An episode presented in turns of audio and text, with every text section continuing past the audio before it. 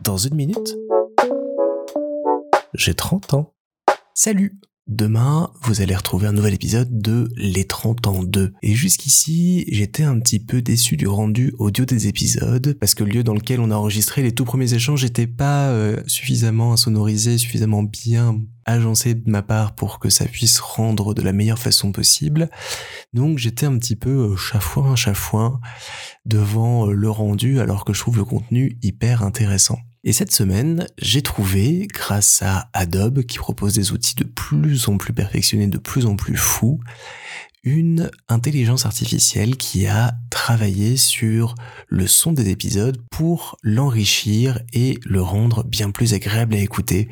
Ce qui fait que on passe maintenant de ça. Qu'est-ce que ça va te faire du coup d'avoir 30 ans? Euh, En fait, c'est une bonne question. Ah ça. Qu'est-ce que ça va te faire du coup d'avoir 30 ans? Euh, en fait, c'est une bonne question. Et même s'il y a encore des petites imperfections, je trouve que ça ajoute quelque chose de merveilleux et je trouve ça assez dingue de voir que c'est euh, une machine qui a réussi à produire tout ça. Ça m'attriste aussi un petit peu parce que j'arrive pas à le reproduire moi et il n'y a pas d'explication sur comment ça fonctionne, qu'est-ce que ça utilise comme principe ou comme filtre et autres pour y arriver. Et c'est quelque chose que j'aurais bien aimé apprendre pour pouvoir m'en sortir tout seul sur mes épisodes.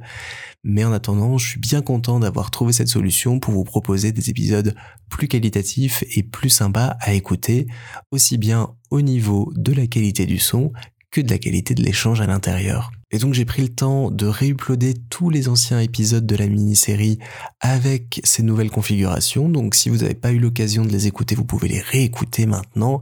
Ils sont pour moi bien plus agréables à entendre.